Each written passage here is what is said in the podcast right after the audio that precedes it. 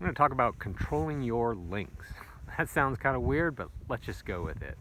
What I mean is, if you paste links all over the internets, for instance, in like YouTube videos or on Facebook, and they go back to something you either own, you're selling, or something like that, in my opinion, very good idea not to put a naked link out there.